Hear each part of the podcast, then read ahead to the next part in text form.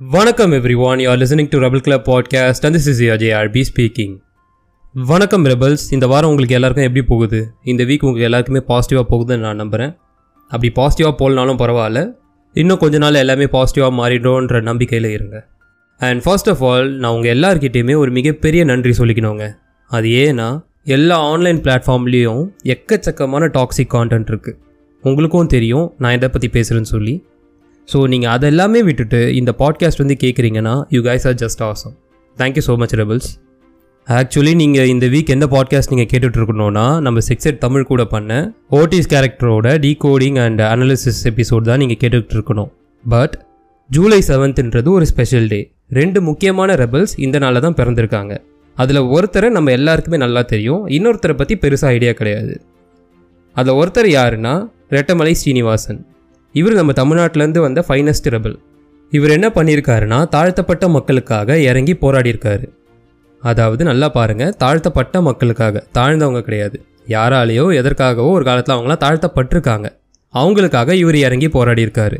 And also he happen to be a close associate of doctor B R Ambedkar and Mahatma Gandhi இன்னைக்கு வரைக்கும் is remembered as one of the pioneers of the scheduled caste movement in India but sadly நம்மள நிறைய பேருக்கு இவரை பற்றி ஒரு ஐடியாவும் கிடையாது. ஆல்ரைட் அவரை பற்றி ஒரு ஷார்ட் இன்ட்ரோ கொடுத்தாச்சு. நான் இன்னொரு ரெபல் இருக்காருன்னு சொல்லியிருக்கேன்ல அவர் ரொம்ப ரொம்ப ஸ்பெஷல் அவர் ஏன் ஸ்பெஷல்னா அவர் வாழ்ந்துட்டுருக்கிற இருக்கிற தான் நம்மளும் வாழ்ந்துக்கிட்டு இருக்கோம் அண்ட் இஸ் மை ஃபேவரட் அவர் யாருன்னா எம்எஸ்டி ஆகிய மகேந்திர சிங் தோனி. நம்ம ஊர் ஸ்டைலில் சொல்லணுன்னா தலை Dhoni. So sit back relax and enjoy listening Mahendra Singh Dhoni. இந்த நேம் ஏன் இவ்வளோ ஸ்பெஷல் சில பேர் வந்து பார்த்திங்கன்னா ரொம்ப எமோஷ்னலாக ஆகிடுவோம் இந்த நேம் கேட்டு. சில பேர் வந்து எனர்ஜெட்டிக்காக மாறிடுவோம். ஏன் இப்படி ஆகிறோம் நம்ம எல்லோரும்? இந்த ஒரு நேம் இந்த நேமுக்கு மீனிங் என்ன? என்னையை பொறுத்த வரைக்கும் இந்த நேமுக்கு மீனிங் பார்த்தீங்கன்னா மிராக்கிள்னு சொல்லலாம். சூப்பர் ஸ்டார் ரஜினிகாந்த் கூட அடிக்கடி சொல்லுவார் ஆல்வேஸ் பிலீவ் இன் மிராக்கிள்ஸ்னு சொல்லி. அவர் ஏன் அப்படி சொல்கிறாருன்னா நம்ம லைஃப் எவ்வளோ ஃபக்டப்பாக இருந்தாலும் எவ்வளோ நாசமாக போய்கிட்டு இருந்தாலும் நம்மளை நோக்கி நல்ல விஷயம் வரும்.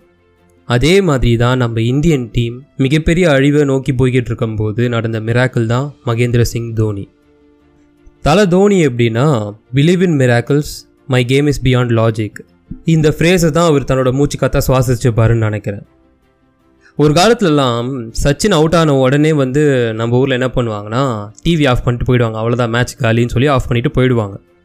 ஆனால் ஒரு பிளேயர் வராரு அவர் வந்ததுக்கப்புறம் பார்த்தீங்கன்னா நைன்த் விக்கெட் போனாலும் பரவாயில்ல. இவன் இருக்கான்டா இவன் அடித்து நம்ம டீமை ஜெயிச்சிருவான்டா அப்படின்ற ஒரு நம்பிக்கை கொடுத்தது யாருன்னு பார்த்தீங்கன்னா அது நம்ம தலை தோனி தான்.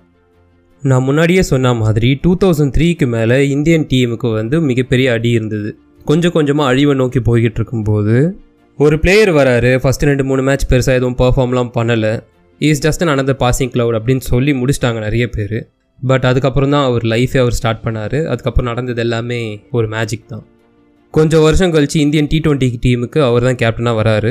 சைலண்ட்டாக தன்னோட வேலையெல்லாம் பார்க்குறாரு கப்பை வாங்கி கையில் கொடுக்குறாரு.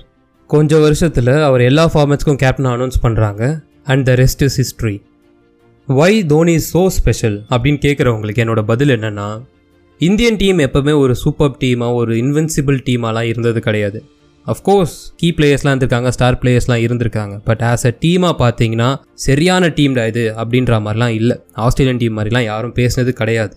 பட் தோனின்ற ஒரு ஆள் கேப்டனாக மாறினதுக்கப்புறம் இந்தியன் டீமுக்கு இருக்க ரெப்புடேஷன்றது பார்த்தீங்கன்னா பயங்கரமாக ஏறிச்சு தோனின்ற ஒரு பேரை கேட்டாலே எல்லா டீம்ஸும் பயப்பட ஆரம்பித்தாங்க அவன் என்ன யோசிக்கிறான்? அவனோட டெசிஷன் மேக்கிங் ஸ்கில்ஸ் ஏன் இப்படி பயங்கரமாக இருக்குது எந்த போலர் இப்போ வரப்போகிறாங்க எந்த பேட்ஸ்மேன் இறங்க போகிறாங்கன்னு சொல்லி ஒவ்வொரு ஃபீல்டு பிளேஸ்மெண்ட்லேருந்து எல்லா விஷயமும் பார்த்தீங்கன்னா புதுசாக இருந்துச்சு. ஆல்ரைட் ஒரு ஸ்போர்ட்ஸ் பர்சனாக தோனி வந்து ஒரு சூப்பர் ஸ்டார்னு நம்ம சொல்லியாச்சு. பட் ஆஸ் அ ஹியூமன் பீயிங்காக நம்ம தோனி கிட்ட என்ன கற்றுக்கலான்னு பார்த்தீங்கன்னா நிறைய விஷயம் இருக்குங்க. எனக்கு தோனி எப்போவுமே ரொம்ப ரொம்ப ஸ்பெஷல் ஏன்னா எனக்கு ஒரு குருன்னு கூட சொல்லலாம். தோனி கிட்ட ரொம்ப ரொம்ப பிடிச்ச விஷயம் என்னென்னா it doesn't matter where you are coming from your life is literally is in your hands and you can really create your life as you wish கொஞ்சம் யோசிச்சு பாருங்களேன் ஜார்க்கண்ட்னு ஒரு மாநிலம் அதுவும் இந்தியாவிலே பின்தங்கிய மாநிலம். சரி இவருக்காச்சும் ஏதாச்சும் ஒரு ஃபினான்ஷியல் பேக்ரவுண்ட் இல்லை ஒரு பொலிட்டிக்கல் பேக்ரவுண்ட் இருக்கான்னு பார்த்தீங்கன்னா அதுவும் கிடையாது. ஒரு பின்தங்கிய குடும்பத்துலேருந்து வந்துட்டு தன்னோட விடாமுயற்சி இன்டெகிரிட்டி கிரிட் இது மூலயமா மட்டுமே இவ்வளோ பெரிய ஐக்கானாக வளர்ந்து நிற்கிறாரு நம்மள நிறைய பேர் நான் மட்டும் நேரத்துக்கு அமெரிக்காவில் இருந்ததுன்னு வச்சுக்கோயேன் நான் மட்டும் என் நேரத்துக்கு அம்பானியோட பையனுக்கோ பொண்ணுக்கோ லவராக மட்டும் இருந்தேன்னு வச்சுக்கோ ஏன்னு யோசிச்சுட்ருப்போம். என்னோடய என்னோட நேரம் நான் இந்த ஊரில் வந்து பிறந்துட்டேன்ல இவங்களுக்கு பசங்களாக பிறந்துட்டேன்னு சொல்லி புலம்பிகிட்ருப்போம் சரி இதுவே நீங்கள் அமெரிக்காவில் இருந்தால் என்ன பண்ணியிருப்பீங்க ஒன்றும் பண்ணியிருக்க மாட்டோம். இப்படியே தான் வந்து குறை சொல்லிக்கிட்டு இருப்போம் well the thing is we have to accept our selves ஆமாம் இதுதான் நான் இப்படி தான் இருக்குது என்னை சுற்றி விஷயங்கள் இப்படி தான் இருக்குது இதுலேருந்து நான் எப்படி மாற முடியும்? அப்படின்றத யோசிக்கணுமே தவிர இது ஏன் இப்படி இருக்குது அப்படின்னு சொல்லி புலம்பிகிட்டு இருக்கக்கூடாது தலை தோனி பார்த்தீங்கன்னா அவர் அக்செப்ட் பண்ணிட்டாரு. தன்னை சுற்றி இருக்க சினாரியாவை அவர் ஸ்டடி பண்ணி அக்செப்ட் பண்ணிட்டாரு. அண்ட் ஆல்சோ தன்னை சுற்றி இருக்க ரிசோர்ஸஸை யூஸ் பண்ணி எப்படி தன்னை டெவலப் பண்ணிக்க முடியுன்றதை யோசித்து தன்னை தானே develop பண்ணிக்கிட்டாரு. So be smart accept yourself and work for your betterment and இன்னொரு ரொம்ப முக்கியமான ஒரு குவாலிட்டி அபவுட் எம்எஸ் தோனி என்னன்னு பார்த்தீங்கன்னா do the right thing even when the odds are against you உன்னுடைய கடமையை செய் யார் உன்னை எதிர்த்தாலும் பரவாயில்ல அதை சரியாக செய் அப்படின்றத பர்ஃபெக்டாக எக்ஸிக்யூட் பண்ண ஒரு கேப்டன்ன்றது பார்த்தீங்கன்னா தோனி தான். இதை ஒரு எக்ஸாம்பிள் வச்சு சொல்லலாம்னா டூ தௌசண்ட் எயிட்டில் ஆஸ்திரேலியா இந்தியா ஸ்ரீலங்கா சீரிஸ் ஒன்று நடந்துச்சு. அப்போ தான் பார்த்தீங்கன்னா தோனி வந்து பிளேயர்ஸ் ஷஃப்லிங் மெத்தடை ஃபாலோ பண்ண ஸ்டார்ட் பண்ணார். அதாவது senior players like Ganguly Dravid எல்லாமே ரிமூவ் பண்ணிவிட்டு சச்சின் ஷேவா காம்பீர் எல்லாரையும் வந்து ஒன்றா ஆட விடாமல் ஒரு ஒருத்தராக ஷஃபிள் பண்ணி ஷஃபிள் பண்ணி ஆட வச்சார். இதுக்கு பயங்கரமான ஒரு நெகட்டிவ் எமோஷன்ஸ் ஃபேன்ஸ் கிட்டேருந்து கிளம்புச்சு. அதுக்கு தோனி என்ன சொன்னாருன்னா சீனியர் பிளேயர்ஸ்க்கு ஃபிட்னஸ் சரியில்லைன்னு சொன்னார். இதுக்கு ஃபேன்ஸும் சரி மீடியா சைட்லேருந்தும் சரி பயங்கரமான நெகட்டிவ் எமோஷன்ஸ் வந்துச்சு. பட் தோனி ரொம்ப ரொம்ப சிம்பிளாக என்ன சொன்னாருன்னா நான் என்னோடய நாட்டுக்காக ஆடிக்கிட்டு இருக்கேன்.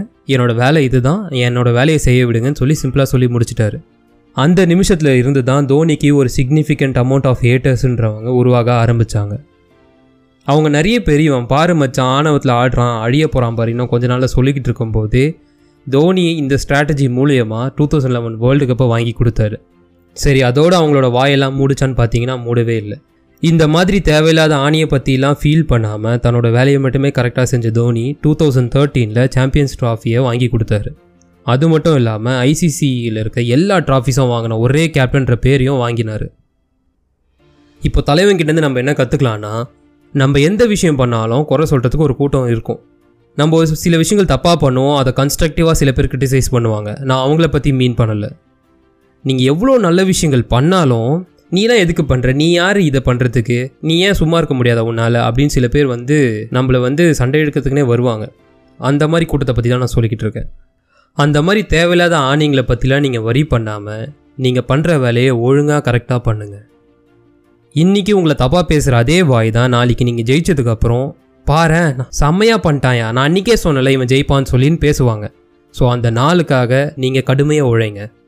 அண்ட் லாஸ்ட் லைஃப் லெசன் என்னென்னா தோனிக்கிட்ட இருந்து நிறைய பேர் சொல்லுவாங்க லீடர்ஷிப் குவாலிட்டின்றது வந்து பிறந்ததுலேருந்தே இருக்கணும். அதை நம்மளால் டெவலப் பண்ணிக்க முடியாதுலாம் சொல்லுவாங்க. அப்படிலாம் ஒன்றும் கிடையாது. அதுக்கு ஒரு ப்ரைம் எக்ஸாம்பிள் பார்த்தீங்கன்னா தலை தோனி தான்.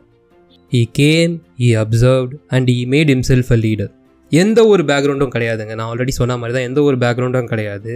தனி ஆளாக நின்று தன்னோட ஸ்கில்ஸ் எல்லாம் டெவலப் பண்ணிக்கிட்டு தன்னை தானே லீடராக மாற்றிக்கிட்டாரு அவரால் மாற்ற முடியும்னா நம்மளாலையும் கண்டிப்பாக நம்ம லைஃப்பை மாற்றிக்க முடியும். ஆல்ரைட் இதுக்கப்புறம் எனக்குள்ளே இருக்க தோனி கண்ணி வந்து பேச போகிறான் ஸோ கொஞ்சம் அட்ஜஸ்ட் பண்ணிக்கோங்க. ஏன் தோனியை எல்லாரும் இந்த ஃபினிஷர்னு கூப்பிடுறாங்க? இந்த கொஷினுக்கு என்ன ஆன்சராக இருக்கும்னா யார் அவுட் ஆனாலும் பரவாயில்ல. நைன்த் விக்கெட் போனதுக்கப்புறம் கூட நான் ஸ்ட்ரைக்கிங் எண்டில் ஒரு டெய்ல் அண்டர் தான் இருப்பாங்க. நம்ம தலை என்ன பண்ணுவாருன்னா லாங்கில் ஒரு ஷாட் அடிச்சுட்டு ரன்னு கூட ஓடாமல் நிற்பார் அப்படி அவர் நிற்கும் போதெல்லாம் இந்த டிவி கேமராமேன்லாம் என்ன பண்ணுவாங்கன்னா அந்த அப்போனன்ட் டீமில் இருக்க கேப்டனோட ஃபேஸை ஃபோக்கஸ் பண்ணுவாங்க. அப்படி ஃபோக்கஸ் பண்ணும்போது அவங்க கண்ணில் ஒரு மரண பயம் தெரியும். அந்த பயத்துக்கு பேர் தான். தோனி அப்படின்னு நான் சொல்லலைங்க. If fifteen runs are needed off the last over pressure is on the bowler not on MS Dhoni அப்படின்னு ஏன் பிஷப்பே சொல்லியிருக்காரு ஒரு இன்டர்வியூவில் இந்தியன் டீம் நிறைய சேசிங் மேட்சஸ் விளையாடி இருக்காங்க அதில் ஜெயிச்சதை விட தோற்று போனது தான் அதிகம். ஆனால் தோனி அவுட் ஆகாமல் இருந்த forty nine மேட்சஸில் India forty seven matches win பண்ணியிருக்கு. மீதம் இருக்க ரெண்டு மேட்சஸில் ஒரு மேட்ச் தோற்று போயிருக்காங்க ஒரு மேட்ச் ட்ரா ஆகிருக்கு இப்போ புரியுதா? எல்லாரும் ஏன் தோனி த பெஸ்ட் ஃபினிஷர்னு சொல்கிறாங்கன்னு okay rebels let me be honest எனக்கு கிரிக்கெட் மேலெலாம் பெருசாக இன்ட்ரெஸ்ட்லாம் கிடையாதுங்க. எனக்கு அந்த கிரிக்கெட்டுன்ற ஒரு ஸ்போர்ட்டை இன்ட்ரடியூஸ் பண்ணதே பார்த்தீங்கன்னா தோனின்ற ஒரு பிளேயர் தான். இன்றைக்கி வரைக்கும் எனக்கு நல்லா ஞாபகம் இருக்குது நான் ஃபஸ்ட்டு ஃபஸ்ட்டு தோனியை பற்றி தோனின்ற வேர்டை எங்கே படித்தேன்னா two thousand five November first வந்த தினகரன் பேப்பரில் தான் படித்தேன் அந்த ஹெட்லைன் என்னென்னா ஸ்ரீலங்காக்கு எதிராக தோனி அடித்த நூற்றி எண்பத்தி மூணு ரன்கள் வீண் அப்படின்ற ஹெட்லைனை நான் எதுக்கு படித்தேன் ஏன் படித்தேன் இன்றைக்கி வரைக்கும் தெரியாது. பட் எனக்கு ஒரு விஷயம் நல்லா தெரியும். அந்த செகண்ட்லேருந்து தோனின்ற ஒரு பேர் மட்டும் என்னோட ஆழ் மனசில் நல்லா ஒட்டிக்கிச்சு. காலப்போக்கில் சென்னை சூப்பர் கிங்ஸ் கேப்டனாக இருக்கார் இவருன்னு சொல்லி அந்த சென்னை சூப்பர் கிங்ஸ் மேட்ச்லாம் பார்க்க ஆரம்பித்தேன் ஒரு பாயிண்ட்டுக்கு அப்புறம் இந்த மனுஷனோட பொறுமை நிதானம் ரௌத்ரம் எல்லாத்துக்குமே ஒரு ரசிகனாகவே மாறிட்டேன். ரொம்ப ரொம்ப ஸ்பெஷலான குவாலிட்டி என்னென்னா தோனிக்கிட்ட தோல்வி ஏமாற்றம் வெற்றி வேர்ல்டு கப் எல்லாத்துக்குமே ஒரே ரியாக்ஷன் தான். அதுதான் தலை தோனியோட அழகுன்னு நான் சொல்லுவேன். ஆஸ் ஐ டோல்டு ஏர்லியர் மிராக்கிள்ன்ற வார்த்தையோட மனித உருவம் தான் Mahendra Singh Dhoni.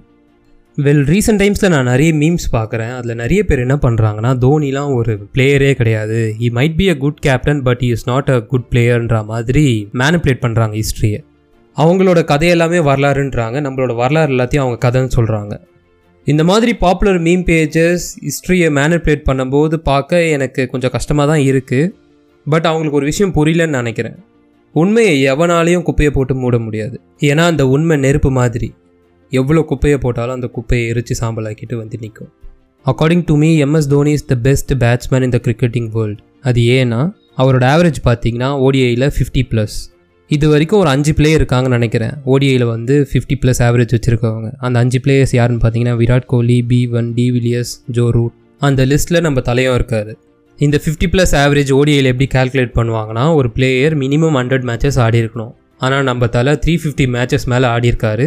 Three fifty matches மேலே ஆடியும் அவரோட ஆவரேஜ் பார்த்தீங்கன்னா ஃபிஃப்டி ப்ளஸ் தான். இப்போ தோனி வந்து ஒரு பிளேயரே கிடையாது ஒரு பேட்ஸ்மேனே கிடையாதுன்னு இந்த குறை சொல்கிறாங்களே அவங்க கிட்ட போயிட்டு அவங்களோட ஃபேவரட் பிளேயர்ஸோட ஆவரேஜ் எடுத்து பாருங்களேன். That must be around thirty or forty plus தான் இருக்கும். இப்போது சொல்லுங்கள் யார் பெஸ்ட் பேட்ஸ்மேன் இந்த வேர்ல்டு தலை தோனி டீமில் ஒரு நார்மல் பிளேயராக இருக்கும்போது ஃபோர்த் டவுன் ஃபிஃப்த் டவுன் பிளேஸில் வந்து ஆடினார். ஆனால் அதுவே கேப்டன் ஆனதுக்கு அப்புறம் சிக்ஸ்த் டவுன் செவன்த் டவுன் பிளேஸில் வந்து ஆடுவார். அதனால தான் அவரோட செஞ்சுரிஸ் கவுண்ட் ட்ராப் ஆச்சு. But is one of the very few players who scored more than ten thousand runs in a very short span Dhoni ஒன்றும் சச்சின் மாதிரி டிராவிட் மாதிரி ஒரு ஆர்த்தடாக்ஸ் பிளேயர்லாம் கிடையாது. ஹெலிகாப்டர் ஷாட் மாதிரி அக்ரெசிவான ஷாட்ஸ் ஆடக்கூடிய ஒரு பிளேயர் தான் தோனி ஆனாலும் two thousand eight two thousand நைன்னு வந்து கான்சிக்யூட்டிவாக ரெண்டு வருஷத்துக்கு வேர்ல்ட்ஸ் பெஸ்ட் பேட்ஸ்மேனுன்னு ஐசிசியோட ரேங்கிங்கில் ஃபஸ்ட் பிளேஸில் இருந்தார். அப்போது சச்சின் பாண்டிங் கில்கிறிஸ் ஏடன் எல்லா பெரிய லெஜெண்டரி பிளேயர்ஸும் விளையாடிட்டு தான் இருந்தாங்க. இப்போ சொல்லுங்கள் தோனி ஒரு பெஸ்ட் பேட்ஸ்மேன் தானே. Very few players have achieve the feat of scoring more than two hundred sixes and Dhoni is one of them Dhoni இது வரைக்கும் டூ தேர்ட்டி டூ சிக்ஸஸ் அடிச்சிருக்காரு ஓடிஐயில் என்னை பொறுத்த வரைக்கும் கிரிக்கெட்டோட என்சைக்ளோபீடியனா தோனி தாங்க. அது எல்லாத்துலேயுமே. ஈவன் லைக் டிஆர்எஸ் எடுத்துப்போமே அதில் தோனி ரிவ்யூ சிஸ்டம்னே பேச வச்சார் இந்த மனுஷன். நான் முன்னாடியே சொன்ன மாதிரி எவ்வளோ பெரிய தோனி ஹேட்டராக இருந்தாலும் தோனியோட ஸ்டம்பிங் ஸ்டைல் அண்ட் ஸ்டம்பிங் மெத்தடை குறை சொல்கிறவங்க யாருமே இருக்க மாட்டாங்க. அது மட்டும் எனக்கு நல்லா உறுதியாக தெரியும். பத்து பேர் தோனி ஹேட்டர்ஸாக இருந்தாங்கன்னா ஆயிரம் பேர் தோனியோட ஃபேன்ஸாக இருப்பாங்க. அதில் நானும் ஒருத்தன். அப்படி அந்த ஆயிரம் பேரும் இல்லைன்னா ஒரே ஒருத்தன் ஃபேனாக இருப்பான். அந்த ஒருத்தனும் நான் தான். இதுக்கப்புறம் யார் வேணாலும் தோனியை விட ஒரு best captain best wicket keeper best batsman யார் வேணால் வரலாம். ஆனால் வரவன் யாருமே தோனி ஆகிட முடியாது. ஏன்னா தலை Dhoni is an end of an era KGF Rocky Bhai ஸ்டைலில் நம்ம ஒரு பஞ்ச் சொல்லணும்னா பத்து பேர் அடிச்சுட்டு டான் ஆனவன் இல்லைடா இவன். இவன் அடித்த பத்து பேரும் டான் தான். அப்படின்ற அந்த பஞ்ச் டைலாக் ராக்கி பாய்க்கு சூட் ஆகுதோ இல்லையோ ஆனால் தலை தோனிக்கு ஹண்ட்ரட் பர்சன்ட் சூட் ஆகும். தலை தோனியால் தான் நான் கிரிக்கெட் பார்க்க ஆரம்பித்தேன் அண்ட் அவர் ரிட்டையர் ஆனதும் நான் அந்த கிரிக்கெட் பார்க்குறதே நிறுத்திட்டேன். Rebel club and myself wishes you a very happy birthday தலைவா. Love you so much this is just a small tribute from your fan Thank you for everything. Pony finishes off in style, a magnificent strike into the crowd. India lift the World Cup after 28 years, and it is an Indian captain who's been absolutely magnificent in the night of the final.